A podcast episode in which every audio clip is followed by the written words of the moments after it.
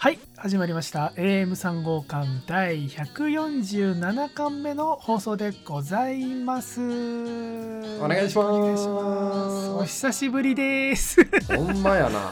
またちょっと空いちゃいましたけれども。なんかねさっき始まる前にちらっと言ってましたけど140巻台長いね。うんめちゃくちゃ長い。45ヶ月やってる気持ちになってるもん俺この道のりがだってお互いあれ今日何巻だっけ？140何巻みたいなそろそろだったから。150だった記憶あるけどな 俺。そうそうそう。そう。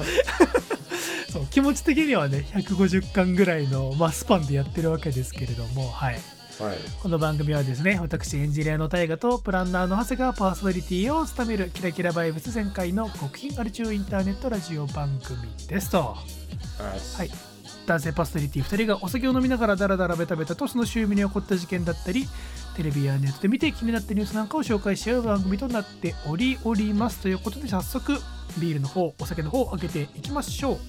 開けましょう。オー海プン。鮮えいあーちょっとこぼした。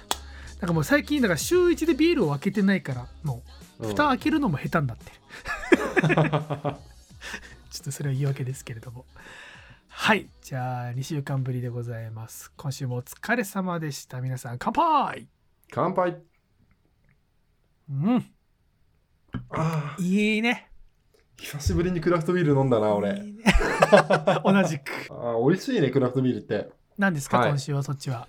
今週はですねえっ、とブラックタイド。僕の大好きなブラックタイドブリューイングから、えー、と出ておりますブラックタイド2、アメリカン ESB というものを持ってまいりました。うん。で2というね名称が入っている通りこれが結構あの記念のビールみたいな感じになっていて、えーはいはい。ブラックタイドブリューイング醸造開始から2周年を記念したビールになっています、2周年なんだ。うーん。そう。ベースのモルトはイギリスのものを使っていて結構そうんうの後味もしっかりと残るようなもうクラフトビール好きにはたまらない一貫となっておりましてですね。パッケージもね、うんうんなんかね黒いんだけれどちょっとこうラメラメというかキラキラな感じなんですよ、2って書いてあるね。今写真見てるけれども。う。っすらと。うっすらにって入っててねデザインもかっこいいですし我ら宮城県民が誇るべき醸造所ですよ。ブラックタイドマジで。間違いない。最高。岡田さんは今日は何飲んでるんですか？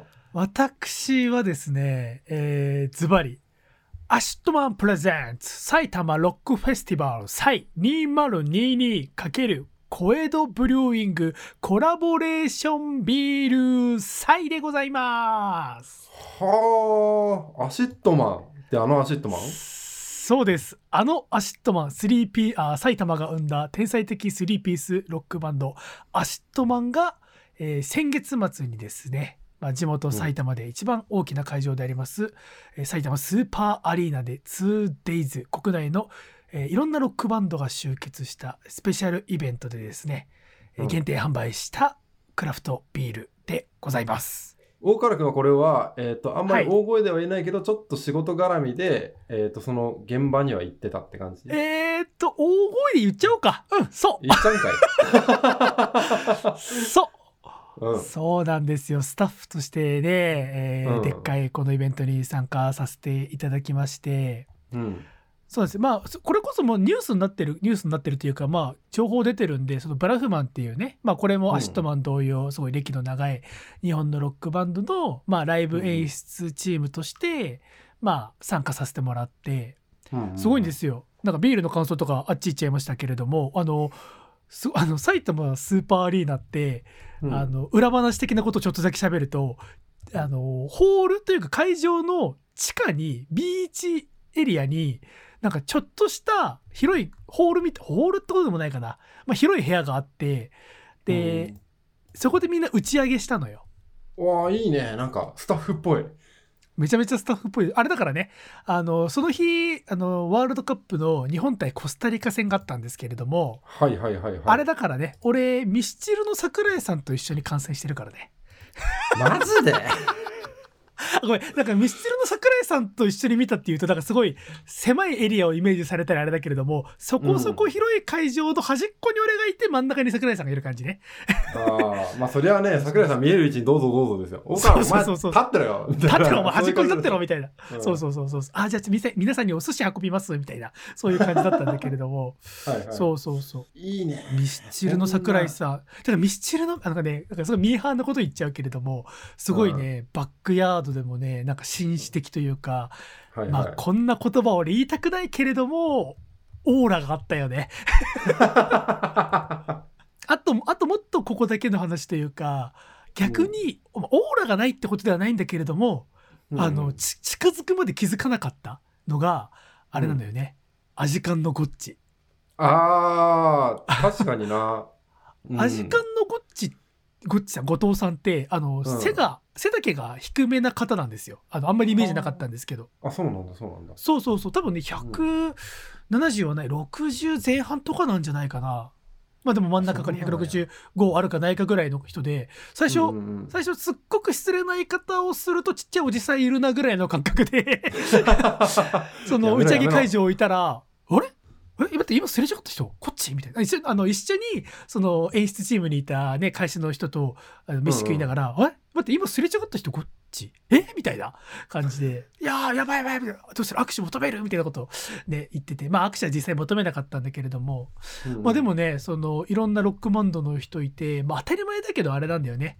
ステージに立つとみんなもう当たり前のようにオーラがすごいのよ。ああ、まあでしょうね、そりゃ。もうね圧倒きく見えるなんてよく言うしね。そうそうそう。うん特にそれが顕著だったのが、まあゴッチもそうなんだけれども、あの、うんマキシマム・ザ・ホルモンのみんなね。皆さんね。あマキシマム・ザ・ホルモンの皆さん、バックヤードだと本当に汚いおじさんなんだけど、大大輔藩とか。なんだけれども、なんかね、バックヤードステージに上がる直前に、まあ、エンジンとか組まないんだけれども、よし、行くぞうんみたいな、まあ、掛け声というか気合い入れる、なんかスイッチオンの瞬間があって、あ、うんうん。なんかそこで、なんか悪魔の実の能力なんじゃないかっていうぐらい急に、なんかオーラがブワーってなって、体も1.5倍くらい大きくなったんじゃないかみたいな感じで、みんなステージに行って、ね、熱狂するみたいな感じですごかったんですけれども、僕ね、あのこれもまたこぼれ話というか僕個人の話なんだけれどACIDMAN そんなに聞いてこなかったんですよ。ごめん、俺も正直、名前は知っているけれどあ、ちょっと俺より上目の人たちが、あの好き好んで聞いてるイメージあった。あそうだよね。だから今30代中盤ぐらいの人が特に世代なイメージだよね。俺俺の勝手なイメージもある,、あるかもしれないけど。でなんか僕のあの会社の、まあ、同期にあのすごいロック好きの女の子がいてでその子はもう大学時代から ACIDMAN のコピバンずっとやってましたみたいな子ででもう ACIDMAN のボーカル大木さんって言うんだけど大木さんのエフェクトエフェクターボードになりたいみたいなエフェクターボードになって大木さんに踏まれたいってあのこの ACIDMAN のライブに行くよっていう話になる前からずっと言ってた子でその子はもう実際 その子は実際打ち上げ会場で大木さんと握手して号泣してたんだけれどもうん。なんかそんな子がいるからちょっと俺もでライブも行くからじゃあせっかくなら聴いてみるかっつって楽曲を聴いて、でね正直その CD 音源っていうかだから Spotify とかでだから音源で聴いてもその昔聴いて昔聞いた時の印象とそんな変わんなかった、まあ、こまあかっこいいけれどもまあこういうバンドだよねぐらいの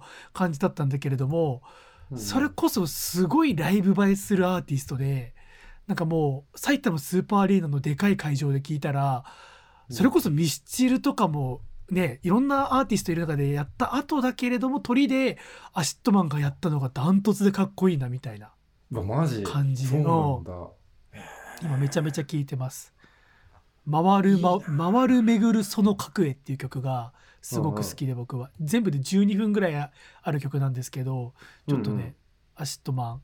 まあだからその CD 音源とかそのストリーミング音源だけじゃなくって、まあ、YouTube とかにライブ音源とかがあるんでむしろそっち側の方を聞いた方が、そのライブの臨場感というかその生音っぽさ、っていうのが楽しめると思うんで、 ACIDMAN、ACIDMAN 舐めてるお前ら、ぜひ聞いてくれって感じですね。はい。そんな感じで。あ、ちなみにペールエールです。味は、えっ、と、普通に美味しい小江戸ブブリュワリーのビールって感じですね。うんうんうん。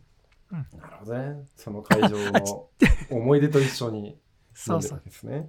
なんか一応ウェブサイトにはあのちゃんと ACIDMAN とのコラボ商品なのでコエドブリューイングはこのビール発酵中に、えービールに ACIDMAN の楽曲を聴かせ続けたそうです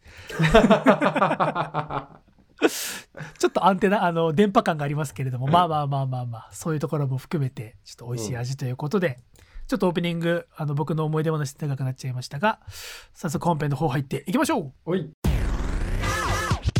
はい。ということで、前半パート私、大河が オープニングに引き続きダラダラと 喋っていきたいと思いますけれども、ぶっちゃけね。でもね、大丈夫。うんあの、今週は 止まらないっちゃ止まらないんだけれども、まあ、サインの話ができれば割と満足というか、うん逆に本編あんま喋ることなくって。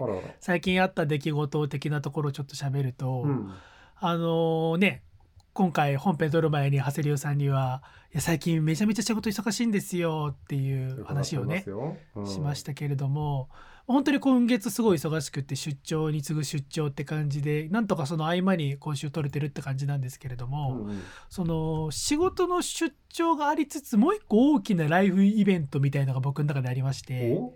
何ですか？あのそれがですね、はい。あの結婚の前撮りってやつをやってきたんですよ。ああ、それ、きっちりやるんだ。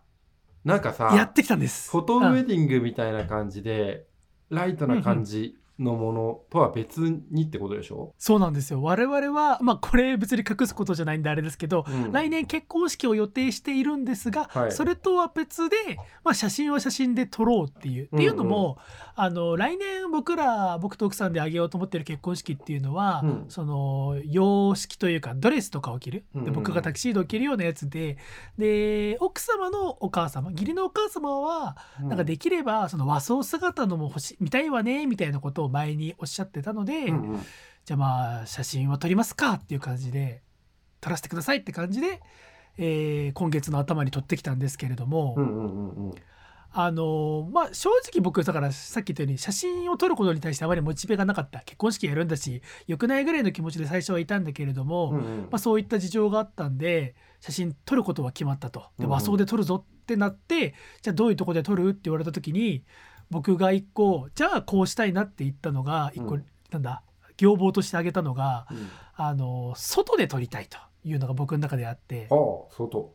そうだからいわゆるさあのあるのよ。フォトウェディングっていうのはそのスタジオフォトみたいなあのとその僕が言ってるようなその外のなんとかスポットみたいな。あ。うんうんうん。実際の街に出て撮るみたいなやつがあって、うん。でスタジオじゃつまんないだろうっていうのが僕の中であって、うん。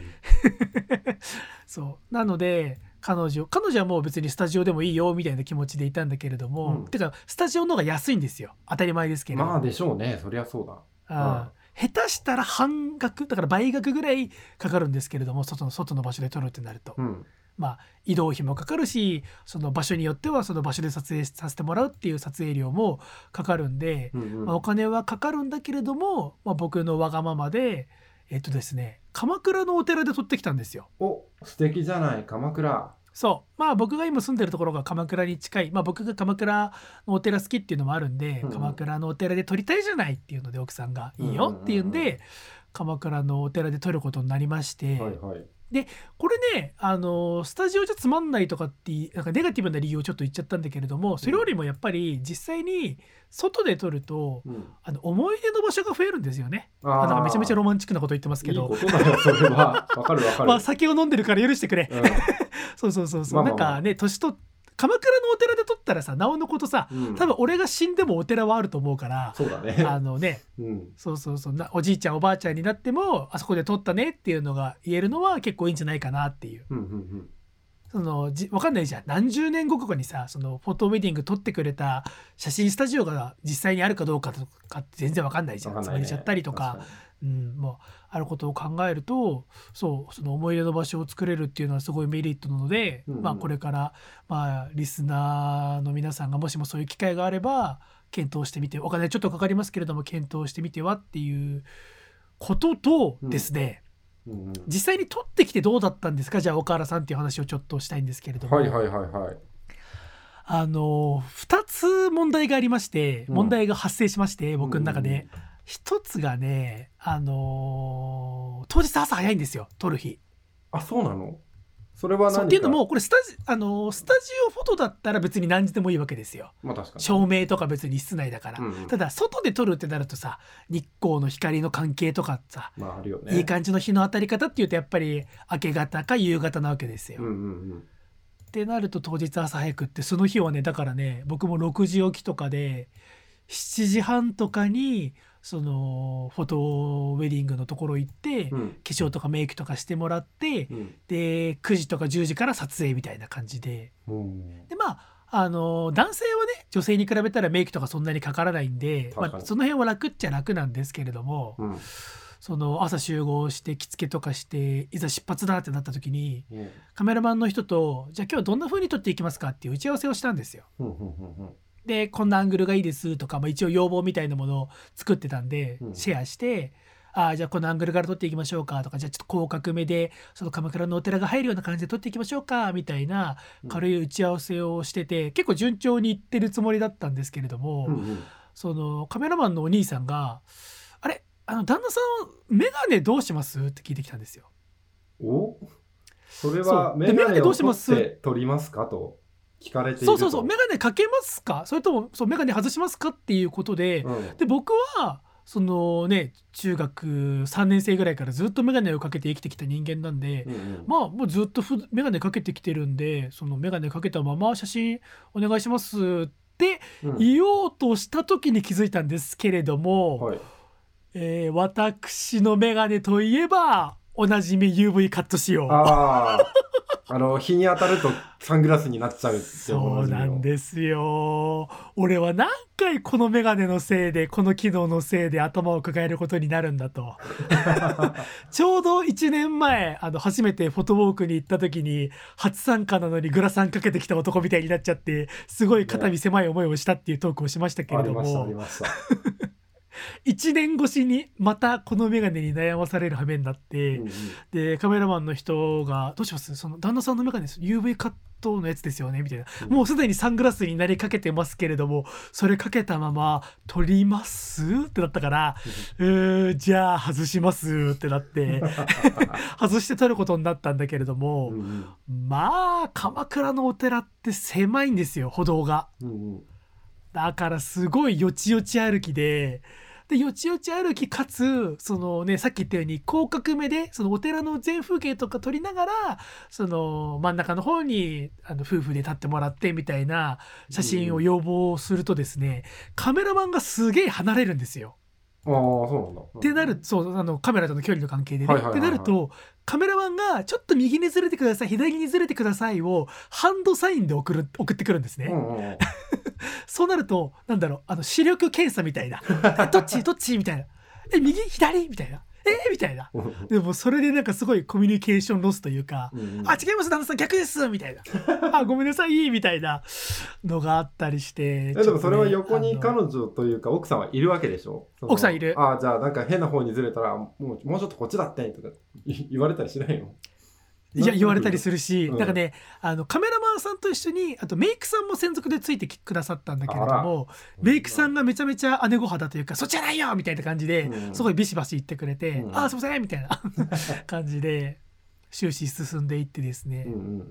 でもう一個問題がありまして、うん。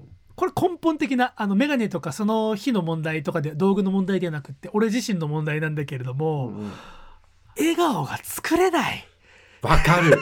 あのー、取られ慣れてなさすぎるんだよね。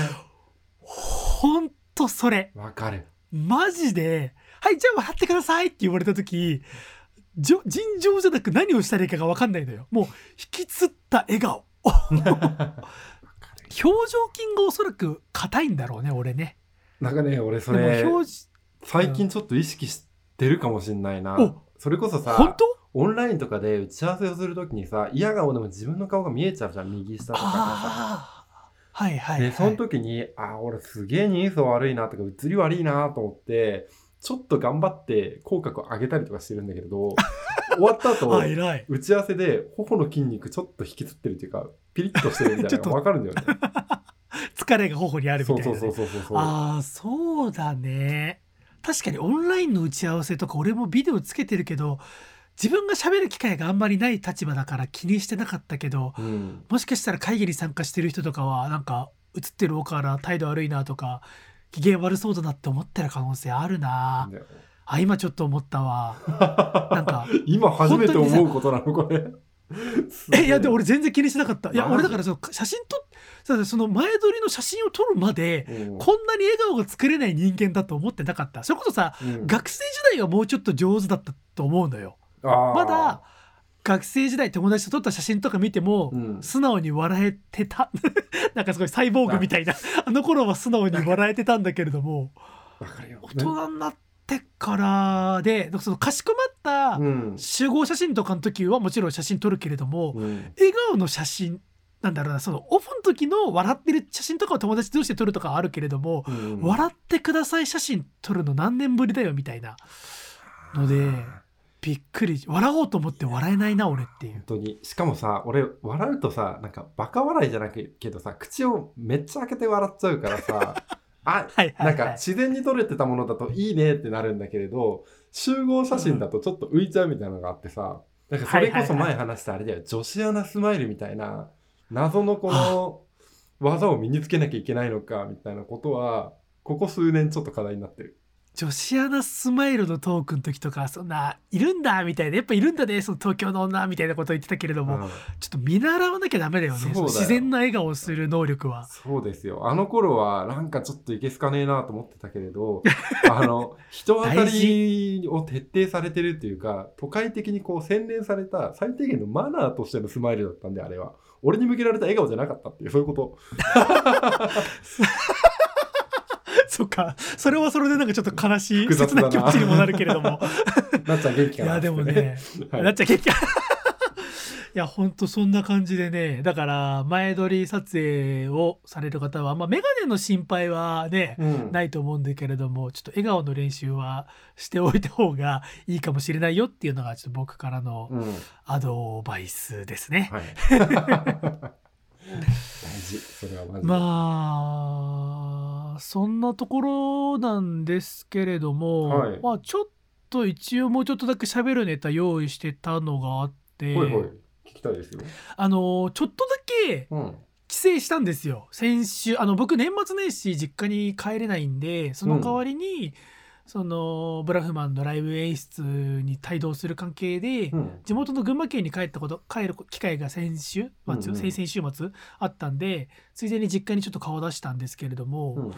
あのー実家に帰る僕社会人になってから、まあ、年に1回ぐらいのペースで実家には帰ってるんですけれども、うんあの帰るたびにちょっとじあの家族に異変が起きてる家族にというか妹に変化が訪れてることに気がつきまして、ほうほうほう。うすうすは感づいていたんだけれども、はい。あのねうちの妹がめちゃくちゃアニメを見ている。あのっていうのもいやあの普通のだからアニメオタクからすれば全然見てない方だと思うんですけれども例えばうん長谷流さんとかからしたら、じゃあ全然じゃないっていうレベルなんだけれどもあのいかんせん僕の妹って僕が実家にいた時全くアニメを見ない人間だったんですよ。うんうんうん。そのテレみんなクラスのみんなで流行ってるものとかに関してもへーみたいな感じで私はバスケやれば十分だしみたいな、うんうんうんそのアニメとかみ漫画とか関興味ないしみたいな人間だったのが、うんまあなんでしょう。今付き合ってる彼氏の影響なんですかね。わかんないですけれども。なんかめちゃめちゃ帰るたびにあのアニメ見たとかあの漫画読んだみたいな話をすごいされて、うんうん。でその度に僕は「あそれ読んだよ」とか、うん。あれ面白いね」とかあ「俺それ知らないわ」みたいな感じでね喋ってるんですけれども、うん。あの今回帰省してあ最近なんか面白いアニメある？って聞いたらうん「あまあいろいろあるけれどそういえばあんたバキ見た?」って言われて。バキ？で僕バキ見てないんですよ。で「あバキ見てない」って言ったら「えバキ見てないのあんた?」みたいなうんすごいなんか人生初めて妹にアニメでマウントを取られて しかもそれしかもそれがバキっていうことに対して俺は衝撃を隠さなくって、うんうんあババキを見てないことで妹に怒られるんだ俺みたいな「あ見てないです」っつってありえないみたいな、うんでなんかだっけな勅使勅使河原みたいな人いる？あいるいるいるいる。うん。いる？うん。なんかあの黒あの色黒系のマッチョみたいな人だよね、うんうんうんうん。違うかな？なんかその人がめっちゃ好きみたいなトークをされてはいはい。で「あんた見なよ」みたいなことすごい熱弁されて、うん。えー今バキを見てます。岡野さん、俺ね、バキ2年ぐらい前かな。ちゃんとね、ネットフリックスのアニメで、わーって一通りさらってるよ。あさすがでございます、はい。バキあごめんなさい。そうそれで聞きたかったんだけど俺本当に見始めたばっかで、うん。でバキってさなんかハンマーバキとバキとあともう一個ぐらいあるバキ道があるよね。うん。バキ道か、うん。どれから見ればいいの？バハンマーバキ？バキ？バキだね、普通に。バキ。無印バキでいい。あバキでいいんだ、うん。あ無印バキでいいの？俺無印バキから見始めたんだけどさ無印バキいいきなりさ、うん。なんか海外の傭兵とかがさそのバキにかかってくる時にさ「はいはい。列海洋」とかさ、はいはい。なんかいろんな強いやつらが仲間として出てくるからさ、うん。えこいつら敵じゃないんだみたいな感じですごいああ、アニメの不思議な感じではあるんだけど。放映うん順で言うとそれが一番古いやつなんだよね。そのシリーズから放映開始してるから。多分正しい。なるほど。で、えーっと合ってるんだ。確かに時系列を正すともうちょっとこうなんでしょうね。正しいものがあるんだろうけれど俺もそこまで詳しくは知らないそっか、うん。そっか。アニメ化されてないパートもあるわけだそうそうバキはそうそう。そそういうことう、か、なるほどね。ていう感じいやでもだね。バキ見てるとあれだね。あのネットミームがどんどん出てくるから面白いね。いいよね。あのー ただ正しい楽しみ方か分かんないけど。バキハウスは出てきた？バキ死ねって書いてあるあの屋根にがっつりああまだ出てきてない。そっかあれとかもそうだよね、うん。まだ出てきてないけどもあの土下座に対する土下寝とかが出てきてあこれここに出てくるんだみたいな。とかそういうちょっとネットみなんか正しい楽しみ方かあのガチファンからしたらちげえよって言われそうだけれども、うん。ちょっと今新鮮な気持ちでバッキーを見ていあていいですね。あとこれも僕あの申し訳ない僕が通ってないだけなんだけれども、うんうん。ハンターハンター見てないって言われたらそれも妹にすげえ怒られて私のお兄さんはハンターハン私ハンターハンターを見てない人におがお兄さんって信じられないんだけどみたいな。それを兄と思えないんだけどぐらいのこと言われて「あごめんなさい見ます」って言って。それもなんとか漫画を買って年末年始読もうかなあみたいないいです気持ちでねいます今連載まあでも今連載ね。うんうんうん確かに確かつうに気持ちでいますね、うん、あでもね俺も持ってないのよ単行本は「ハンターハンター」誰から借りたのかな？ああ借り物ね。はいそう、はい。はい高校時代に友達から借りて授業中めっちゃ読んでた記憶ある。ああいいね。いい青春そうそうだねそう。でちょっとアニメとかもかじって連載追いついてでキメラアント編が長引いて、ちょっと離脱しちゃった組っていう感じなんだけれど。ああ全部で漫画だと何巻ぐらいがあるの？30巻ぐらい？もっとあんの？今「ハンターハンタ最新ー」巻最新巻は37巻かな。37巻か、うん。おおまあなんとかギリギリ俺の給料で買えるまとめ買いできる値段なんでうん。頑張っちゃおうかな、ね。つうところでつうところでなんだけど、まあこはい。れエンディングパートでもいいっちゃいいんだけれども、あの逆に僕が今これ誰に勧められたわけでもなく、うん。面白いなと思っているネットフリックスのドラマがあって、うん。てかこれ話題になってるんで知ってるかもしれないですけれどもうん。あのウェンズデーって知ってます？そっちか。ファーストラブで来ると思って構えていたが。あーウェンズフデーかァーストラブの方ではない。ウェンズデーはい。名前は知ってますけれど。あ名前は知ってちょっますとまだ見てないですこれ。そうなんか僕全然あの知らなかったんだけれどもタイムラインで友達がめっちゃ面白いって話あ会社の人がめっちゃ面白いって話をしてて、うんうん。でちょっと気になって話聞いたらなんかネットフリックスのうん。あの週間視聴者数がめちゃめちゃ記録を伸ばしているみたいな感じの話題の URL とか聞いてあじゃあちょっと見てみるかと思って見始めたんだけれどもうん。あすげえ面白くって一気見しちゃって、うんうん。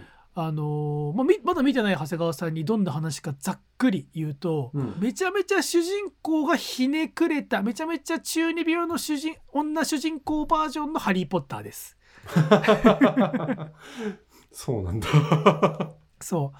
あのこれも僕知らずに見ちゃったんだけど、うん。アダムス・ファミリーっていうアメリカのうん。一コマ4コマ漫画だから1コマ漫画みたいな新聞の。うんうんうんうん。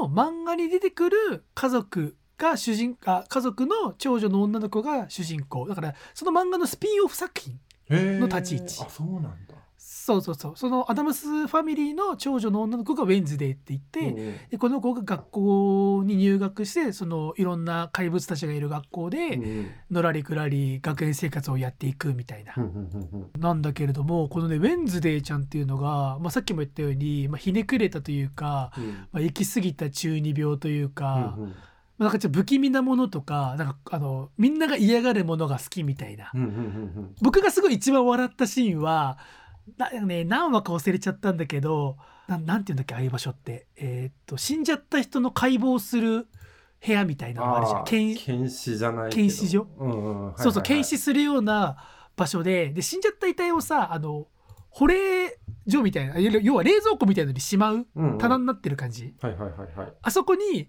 間違って主人公のウェンズデイちゃんが入れられちゃうっていうシーンがあって、うんうんで相棒がそれを助けるシーンがあるんだけれど、うん。そこを助けそこを助けられたウェンズデイちゃんがうん「待ってここ寝心地寝心地がいい。あと5分間寝かして」っていうシーンがあるんだけど、うん。めっちゃ面白いなみたいな。そういうねだからちょっとみんなとずれてるというか、グロテスクなものだったり拷問が大好きだったりとかっていうそういうねうんうん。あのーみんなとなかなか馴染めないんだけれどもどこか憎めない主人公が愛おしいというか、これ監督があのチャーリーとコチョコレート工場とかシザーハンズで有名なティム・バートン監督で、テそう。でティム・バートンがこの「アダムス・ファミリー」っていうその新聞の一コマ漫画を子供の頃大好きで,、うん。でそういうのからインスパイアされて、まあ、ティム・バートンの作品自体もね割とこのホラー系というかうん。ミステリー系なものが多いと思うんだけれども、まあ、だからそのティム・バートンからすれば自分を作ってくれた作品の、まあ、スピンオフドラマみたいなね。だからすごい熱が入ってるんですよね。なるほどねそうだから僕らでいうところの「サザエさん」とか「ちびまる子ちゃん」の実写版を自分が監督するような感じだと思うんですけれども。熱入るかな？ちょっとあんまりいい例えじゃなかったか、うん。まあでもなんかそういそれぐらいおなじみのコンテンツだったと思うんですよ、ティーバートンにとってね。うんうんうんそうそうそう。なのでちょっとウェンズデーは、まあ、ままだシーズン1しか出てなくってで全部で13エピソードあるんだけれども、割とポンポンポン見ていけるような流し見とかでも結構楽しめるような、まあ、本当にハリーポあの緩いハリー・ポッター感覚でおすすめできる素敵なドラマとなっておりますので、まあねこのエピソードがいつ配信されるかわからないですけれども、うん。えー年末年始のお休みなんかに見てみてはいかがでしょうか。だいぶ守りに入りましたけど 年末年始から年度末にかけて見てみてはいかがでしょうか。3ヶ月ぐらい猶予を持って。はいということでね後半は長谷川パートをやっていきたいと思うんですけれどえっ、とねちょっと前に RRR を紹介した時に、うん。これは、えー、と今年のベストじゃないかっていう話をしたんですけれど、うん。うんなんかそれに並ぶのかあるいは俺の中で正確に測定できないコンテンツが出てきてしまったの測で定できない？ちょっとこれはね紹介をしたいなと思うんですけれど、はい。まあ多分ね見たらあって言うと思いますよ。はい。あの今日はね「ザ・ファーストスラムダンクあーこれはあなたにとってはそうでしょうね。そうなんです。意味が重すぎますわね、あのーとても重いですね。あの僕あの話をすると小学校の頃にね、うん。バスケットボールを始めて高校の卒業までやってたんで大体10年ちょっとうん。マジでやっていてで「スラムダンク自体も単行本を家に置いてもう何回も何回も読んで暗記するレベルに達していると。うん。で俺友達に「スラムダンクの話をしてなんかそこそこ話が分かるやつだなと思ったやつにするモノマネが1個だけあってうん。それが、えー、と商用戦の花形のウォームアップの時の真似っていう。全然わからん。全然もうわかんないでしょ。その子も全然覚えてないあの今年の商用は強いぞなんてったってでかいっていう ワードとともにあ。背伸びする花形の真似をするだけでめちゃくちゃ笑いが取れるっていうのが1個だけあってあ。それだけでバスケ部の頃割と受けてたっていうぐらいいいバスケ部だないいバスケ部だないやいやいや、でもね、いろいろあったんですよ。僕バスケ生活をしている中で あ。そうなんですねなのでお、今日のテーマは私とスラムダンクですね。多分これ。私とスラムダンクいいよ熱く語ってくだ私とスラムさいよダンクです。うん。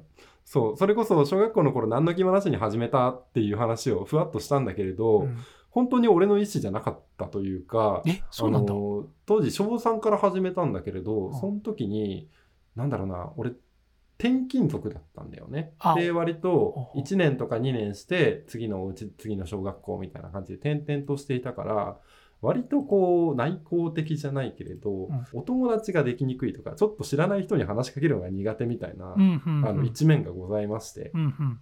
でそれを見かねた親が「あんたちょっと何してんのよ」みたいな感じになってでたまたまうちの隣に同級生出たんだけどその子がババスケットボールのスポーツ少年団に入ってるよっていうことから「じゃああんたもちょっと見てきなさい行ってきなさいどうせ身長高いんだから生かしてきなさいよ」って言って ああすでに見学に行ったのが一番最初。すでにその時から今の高身長キャラというかあったわけですね。背そうね。だ。、うん、常にそうあの並んだ時に後ろから数えた方が早い、うん。うん一番後ろかその次かぐらいの感じだったからさ、うんうんまあそれであのちょっとバスケットボールを始めて結構ね小学生からすると初めてのスポーツにはバスケットってハードだなっていうことを思っていてああそうなんだ。僕ーサッカー少年だったからちょっとバスケあ本当、うんあんまわかんないけどうん子供、子供にとってのなんかね。うんトボールのね他のスポーツの大きな違いってね得点がめちゃくちゃ入るしあの守備のポジション攻撃のポジションっていうのがなくて5人であの全員攻めて全員守るっていうんだからコート走り回るような感じだったから体力はすごいよね。もうねめちゃくちゃ体力のないもやしっこみたいな長谷川少年にとっては 非常に重労働だったわけですよ。はいはいはい。ただバスケットボールっていうスポーツの特性上あの上に上がってるリングにちゃんとこうシュートを決める落ちたボールを取るっていうので身長が高いっていうのはやはり重宝されるっていうので試合には出され続けていたっていう側面がありました。というかまああの幸いにもそのチームが身長低かったから俺が出ざるを得なかったから出ていたっていう感じなんですけど。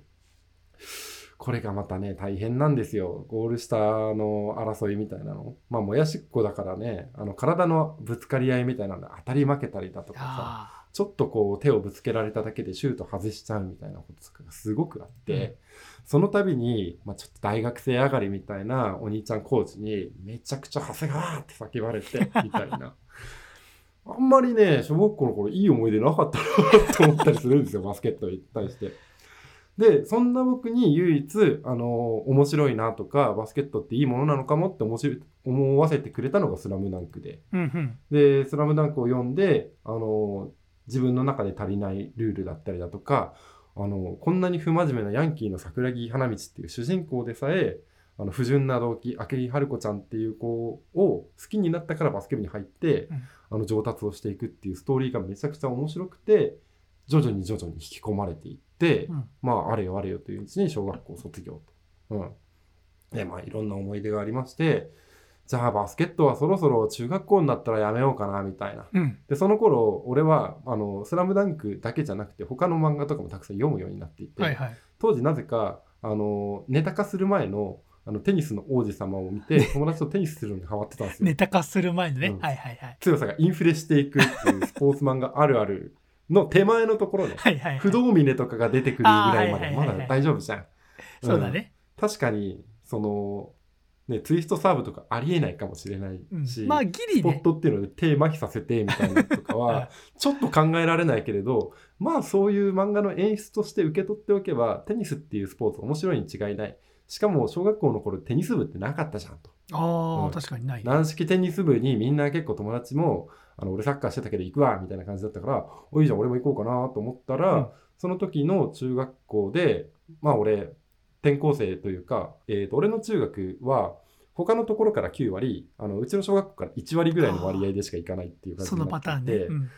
そう。で隣の小学校のバスケ部のキャプテンのやつに俺試合中に顔を覚えられてたらしくて。ほ「ああなんとか小学校の7番でしょよろしく」ってそんなドラマみたいな展開あるんだ。覚えられててみたいな。へえ。覚えられててしかも廊下とかで。であの今でも覚えてるんだけれど、うんあの握手を求められたんだよね。え？よろしくって。超高青年みたいなやつ。に実は小学校の頃天才だった？振動全だった？然全然。そんなことはない。多分周りのあのねバスケやってるやつとかからどこどこ小から何番の子来るらしいよみたいな話とかがちょっと回ってたりとかしてたんだと思うんだよね、握手って。幸いにもその頃もう同じクラスだったのそいつと。で、そこからそいつと仲良くなってしまったがゆえに、バスケ部の見学行くっしょ？ああなるよねうーん、みたいな。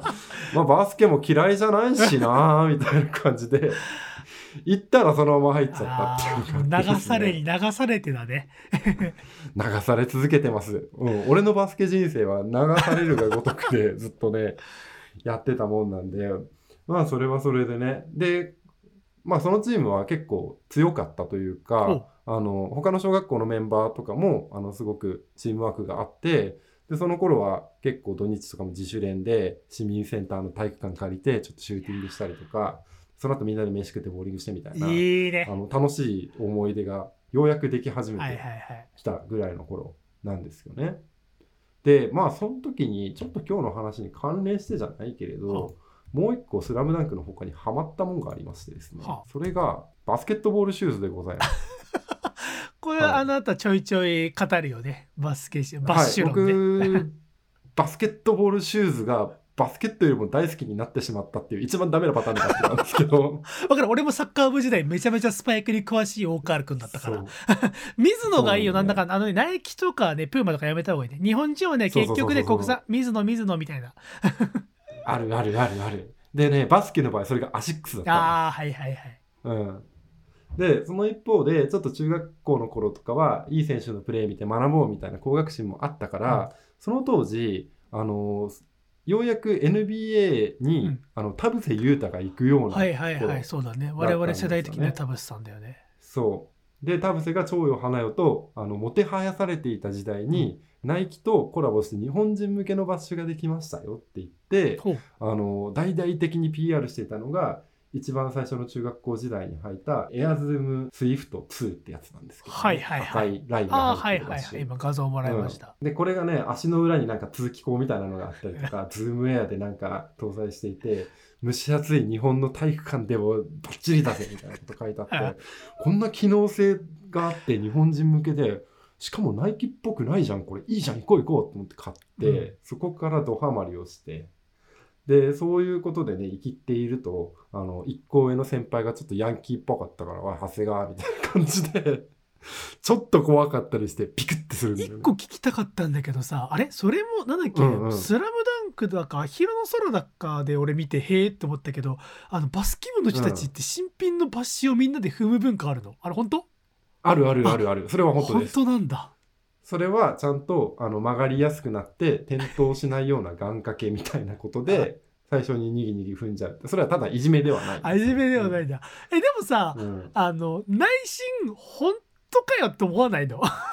なんか、いや、サッカー、サッカーにはそんな文化ないからさ、いや、いや、別にお前らが踏んで柔らかくならないし、みたいな、ただ汚れるだけだし、みたいなことは言ってはいけない空気 その、ああ、そう願だね。掛けの時は。だってもう俺たちのバイブル「スラムダンクにそれが書いてああるんだよやっぱスラムダンクに書いてあったのか、うんそっかそっか。じゃあ、そうそうそうそうだね。やるしかないな、子供たちは。初めて桜木がジョーダン6を履いて出てきた時にみんなでにぎにって何すんだよって言ってしかもそれをさなんか宮城亮太とか三井とかが茶目っ気つけて説明をしてたらあこれはいじめてるんだっていう描写になるんだけれど小暮が説明してんだよメガネ君そうだね。そうだね、そうだね。そうってなったらもうこれは信じざるを得ないじゃないですかなるほど。っていうのでみんなで「買った」って言ったらにぎにぎってやってやってましたよ効果を。うんはい。そう。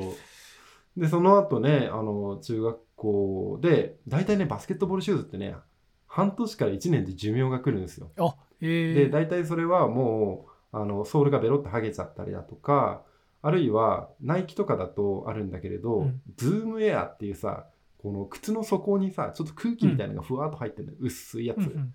で、それがクッションとなって衝撃を吸収するっていうのがあるんだけど、あれが潰れるともうペッタペタなのね。あ。履いてる感じがもう全然違う。あれが潰れるとかあるんだ。あるんだよ、あるんだよ。そうそうそう。だから、もう競技用のものと鑑賞用のものと、コレクターの人は分けてる人とかもいるぐらいあなんだけれど、もうね、部活動なんか履き潰してなんぼですから、それで、だいたい1年ぐらい、その、 Air Zoom Swift 2を履いた後に、ちょっと一回、俺、アシックス戻ろうかな、みたいな感じで、はいはい。近いオレンジ色のラインの入った、あの、 GELBURST SWEEP っていうのをね、ああの買ってあ。それであの中総最後の中総体まで行きまして。はで、えー、とバスケットボール大体その頃は県でベスト16ぐらいかな。おお、すごいじゃん。スタメンでやってましたと、おお、うん、なんだかんだ。で高校そうそうそう。でそれからまああの高校受験で奇跡的にあの高校に受かって。でそのよろしくって言ってきたあの握手を求めてきたキャプテンの友達も同じ高校に行っちゃうんですよ。そうしたらまたのらりくらりと。でその当時俺はあのマガジンで連載をしていた「うんオーバードライブ」が連載を開始していて 自転車めっちゃかっこいい自転車めっちゃ面白いじゃんみたいなはいはいはい。そんな感じになっていて俺もう自転車とかちゃんとやろうかなみたいなめっちゃ親に行って買おうかなっていう話を考えていたら、あのその放課後になってそいつが来て「あバスケ見に行くっしょ」っつって「うん行く」逆らえないわな。共に中学時代も汗水垂らして頑張った仲間だからな。そうなんですよあのあんだけいい結果残したし俺らまた頑張ろうよみたいな感じで来てくれて、うんまあなんか必要とされるのもまあ悪くはないんじゃないですかまあ嬉しいよね。でそれであの実際に行ってみてでそこもね体育館とかもやっぱり広いんですよ中学校とかだとバスケットコートって一面取れるぐらいうん。なんだけれど、練習のためにがっつりこう二面のコートが使えたりだとか、うん設備がしっかりしてるしもう男子校だったからさあの割と県外からいろんな人たちが来ててあれどこどこ中の何番の人でみたいなのがもうすごくこういっぱいあって、うんなんかこういう人たちとバスケできたらちょっと楽しいかなと思って、うんあのまたねバスケットを続けちゃうんですよこれがまた。すごいね。そうそうそう。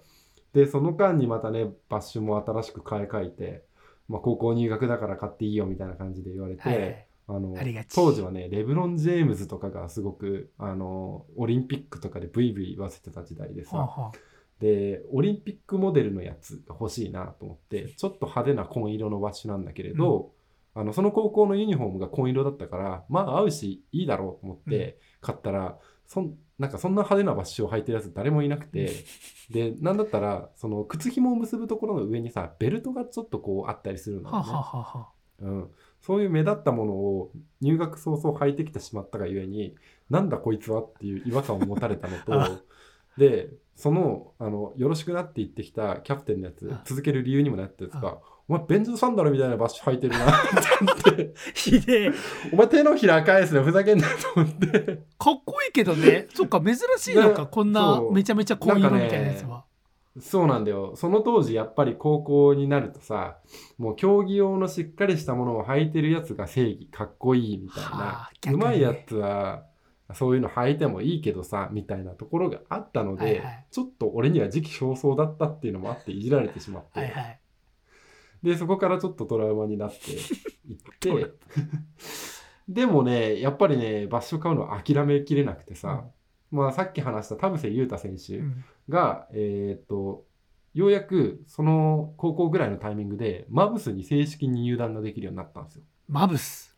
で、その、そう、その時に、えーっと、履いてたのが、エアズームフライト5っていう、ちょっとこう、ヴィンテージというか、歴代もののバッシュになっていて、今だと多分5、6万すると思うんだけど、復刻とかしないから。はいはい。で、当時は、あの、ちょいちょい、4、5年おきに復刻が出てたりとかしてて、1万3、4千円とかで買えるいい時代だったから、あ、これ、あの、いいな。っていうか、これ履いてたら、共通文脈がなくても、あ、これは、あの、結構周りの試合とかでも履いてる人いるからいいよねっていうので、認められるに違いないともう便所サンダルとは呼ばれることはないだろうと。もうねえ、そこから、あの、目玉のついたバスケットボールシューズをね、履くようになったんですよ。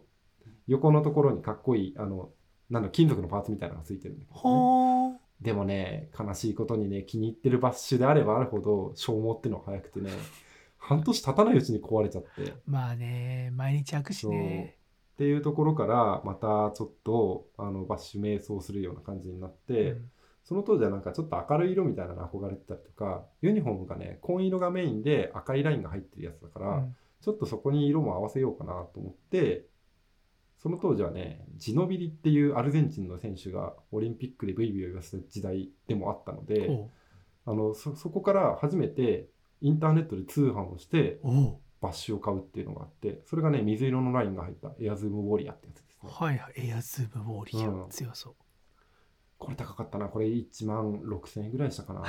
うん、親に、あの、怪しいサイトじゃないんだよ、ここに金振り込んでくれっていうのを熱弁して、当時クレジットカードもなかったからね。あそうだよねんそうだよ。通そうそうそうそう。販はね、親にいかにこれをせ説得できるか。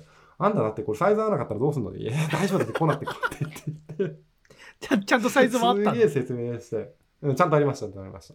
今これ買わないとなくなっちゃうよとか言ってね、毎日そのサイトをずっと眺めて、ポチポチポチポチやって。それでようやく買ったっていうのが、そのバッシュだったりとかするっていう感じかな。あのそこからひたすらにあの部活に行って自主練してファミレスでみんなで食べてっていう生活を繰り返してたら成果、えー、と成績がめちゃくちゃ落ちましたっていうね。まあ部活とね文武両道ってむずいですからねそうですね。うん。すごく難しいなっていうことを痛感した高校時代 なんで慰めなきゃいけないんだ過去のあなたはいやいやいやいや、ごめんね、なんか。今ちゃんとしてるから許してくれて言えるような話ではあるんだけれど。うん。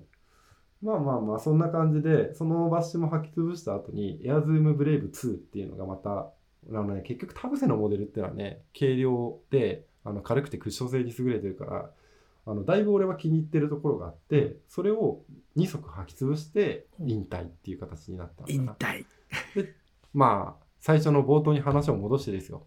ザ・ファーストスラムダンクをああ見まして。そうですねその話でしたねそう。そうなんですよ。あのー俺バスケ好きだったなとか、スラムダンクめちゃくちゃ好きだったなっていうことを思い出してしまったっていうことにおいて、あもう自分の中で1年の中であの刺さったコンテンツとしてはナンバーワン。あはいはい。だけれど思い出補正が強すぎてこれを1位にしていいものなのか 確かに RRR もすごかったぞみたいなので戸惑っちゃってるっていうね。なるほどね。感じですよ。うん、大河原さんちなみに「スラムダンクは、えー、と触れてきたことはありますか？僕スラムダンクはし僕僕はねだからあの妹がずっと女バス、うん。女子バスケやってた影響で、はいはいはいはい。漫画は、うん。それこそ「スラムダンク僕が中1の時に、まあ、妹がバスケとかいう野蛮なスポーツを始めるらしいから読んでみるかって言って読んだのが最初で,、でその後、はいはいまあ、ちょいちょい長谷龍さんとも話してますけど「アヒルの空」って漫画が当時マガジンでやってたんで。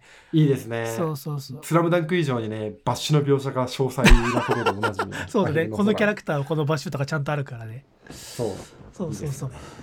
で僕もでもね何度か読み返してるんですよ。あので高校生の時に、あのたむろしてた部室に「スラムダンクがあっうん。て久々に読むかって読み直して、あやっぱ水戸洋平かっこいいなみたいな、あの自分人傭兵はかっこいい。自分はバスケする立場じゃないからやっぱこういうポジションの男にあかっこよさを見出しちゃうみたいな。いいなみたいなこととか思ったりとか。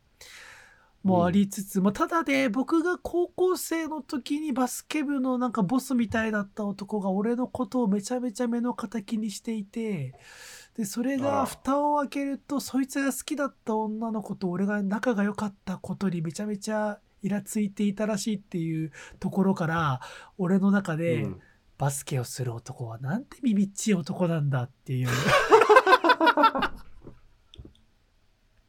ごめんなさい冗談ですけど、まあね そういうこともあるかもしれない。意志薄弱で10年続けてきたバスケットボールですから、僕にとっては。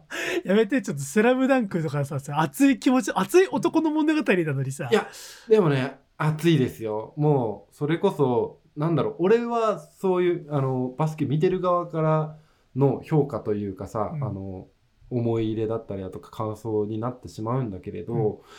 あの、結構さ、漫画とかだと、スポーツ漫画あるあるだけどさ、このプレーがありましたと。うん。すげえびっくりこれはこうでこの展開はどうなるみたいなのでさ半ページ埋まるみたいなことってあるじゃない、うんうんうん。周りの解説役うるせえみたいな、はいはいはい。うん、でそれがゆえにあのちょっとこうスポーツのスピード性みたいなのが損なわれるみたいなことって非常にあると思っていて、うん。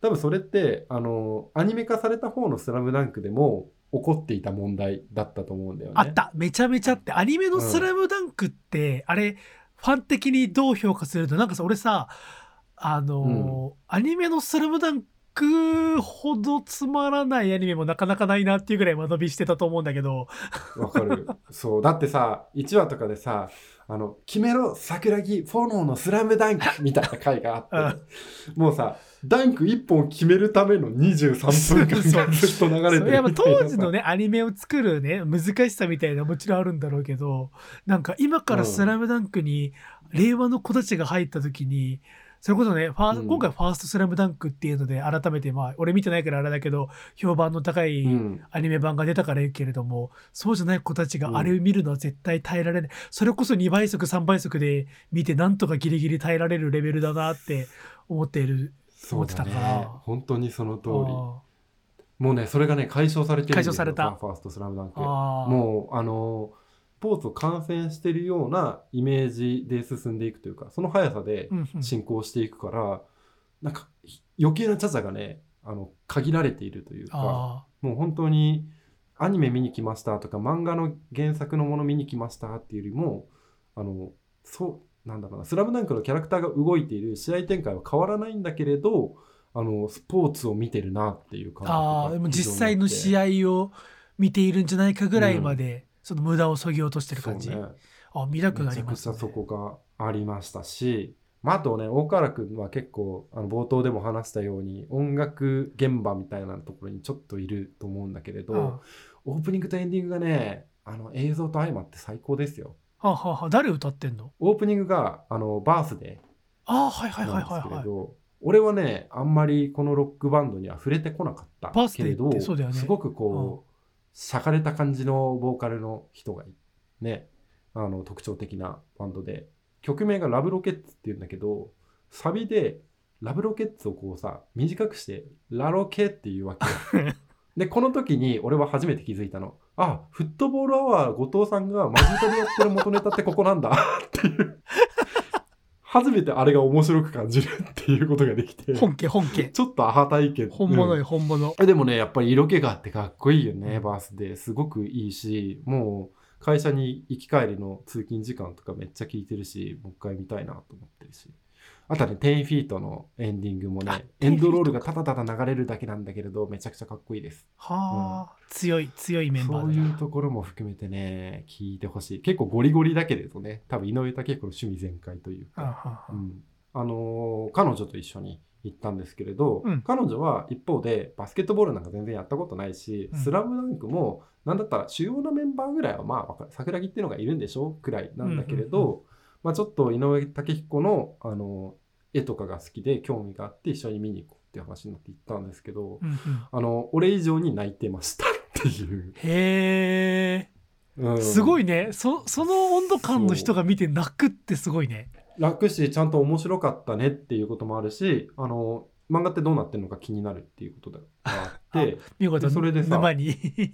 もう沼に引っ張り込むことに成功したんですけれどもうねその足であのうち実家には全巻「スラムダンクがあって俺は頭の中に「スラムダンクがあるからもういいやと思ってたんだよね、うん。ただこの間実家に帰った時に「あのスラムダンクなかったの。あれみたいな。俺の「スラムダンクどこ？って言ったら うちの妹があの新居の方に持ってっちゃったよって話になって俺が買ったものがまんまあっちに行っちゃったのよ。まあいいよっていうこともできるんだけれどなんかずずっと引っかかってて、もう「ザ・ファーストスラムダンクを見た帰りに本屋に行って「スラムダンク新装版1から20まで大人買いして帰りました。おー大人買い。うん。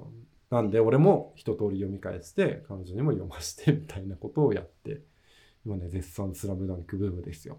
なるほど。うん、なので、まあ、ぜひぜひね、ザ・ファーストスラムダンクは見てほしいですね。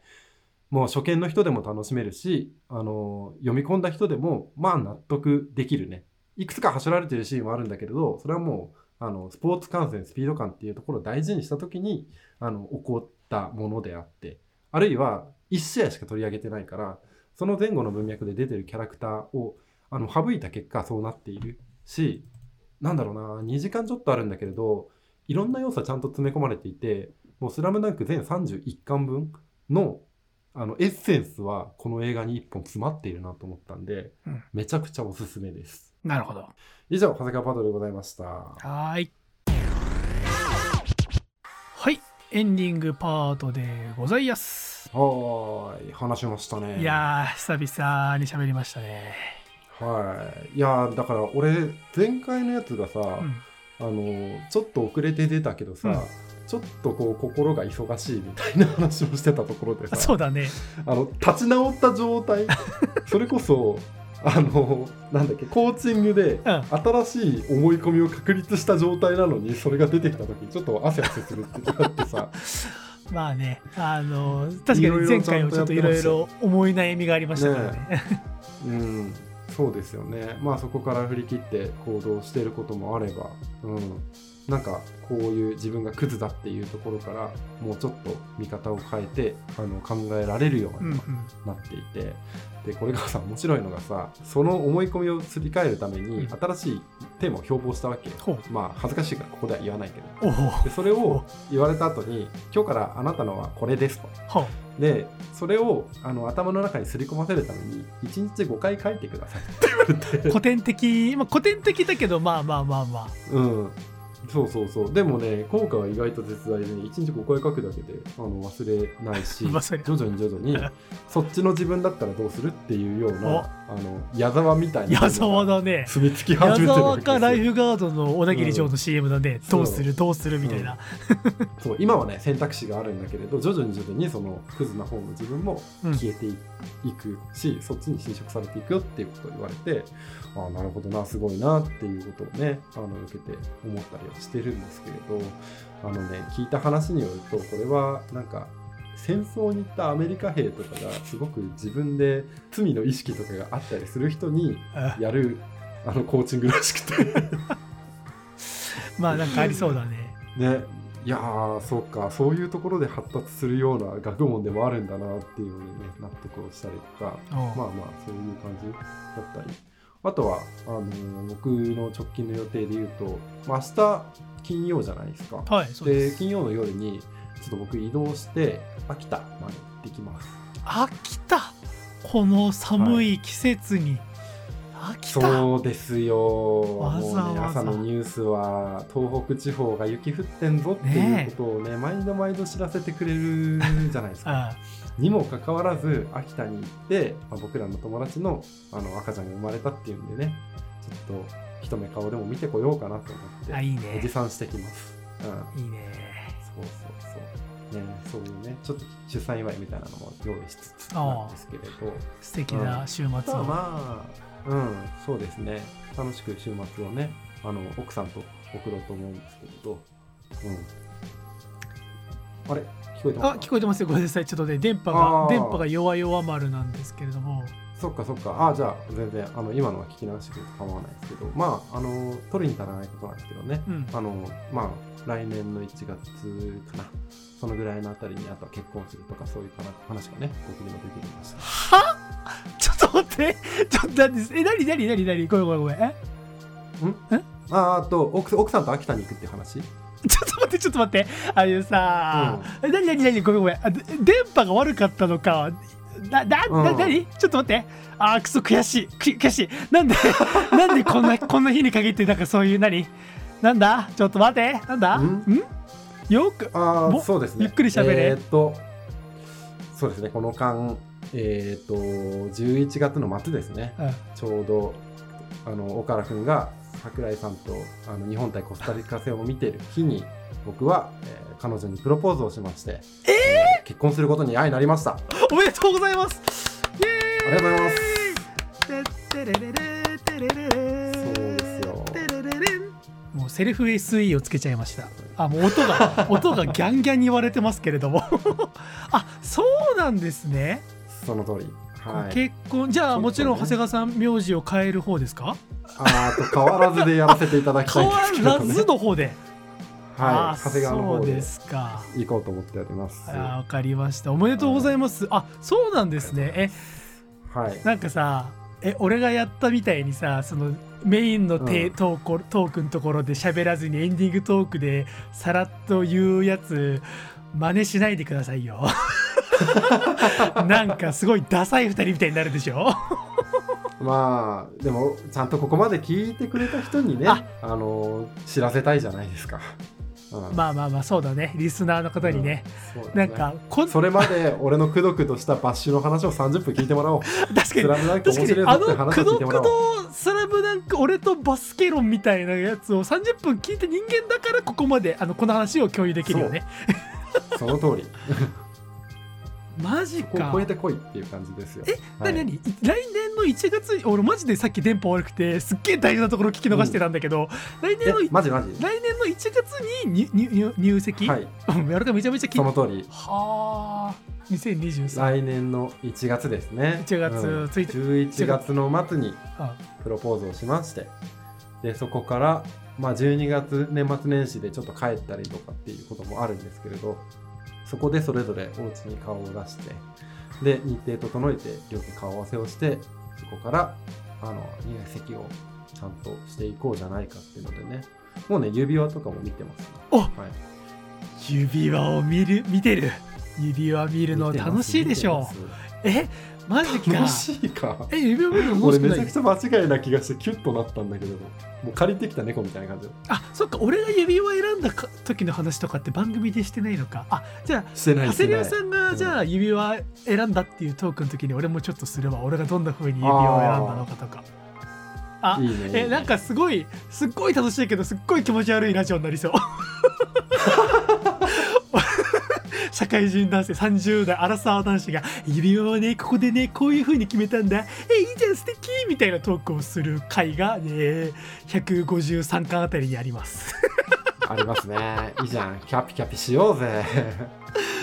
そうか。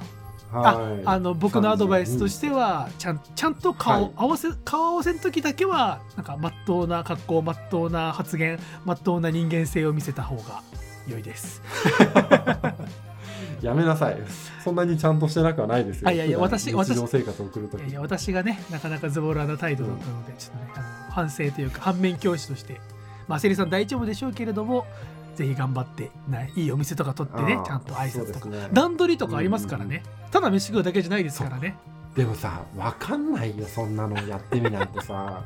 やってやってみない。書類提出するまでの手順でさえさどれが正しいのかわかんないのにさ顔合わせなんてさどんなテー顔合マだ？わせとかサイコロとか持っててトークテーマ？トークテーマ。竜也の幼かった話みたいな。いやでもあれだから俺顔合わせの時とかちゃんとあのお互いの自己紹介カードとか作ってお互いの家族に渡したりとかもあったえよ何それ？あのプロフィール帳みたいな感じの。やつ身長は185だよ。みたいな 好きな異性のタイプは？とか。結婚する。しょうもない。しょうもなそうか。まあねそれもそれこそおいおい。じゃあ来年楽しみですね。ね。はい。少しずつそういうイベントもね増えてくるかなと思いますけれいろいろ忙しくなると思いますけれども講師ともに。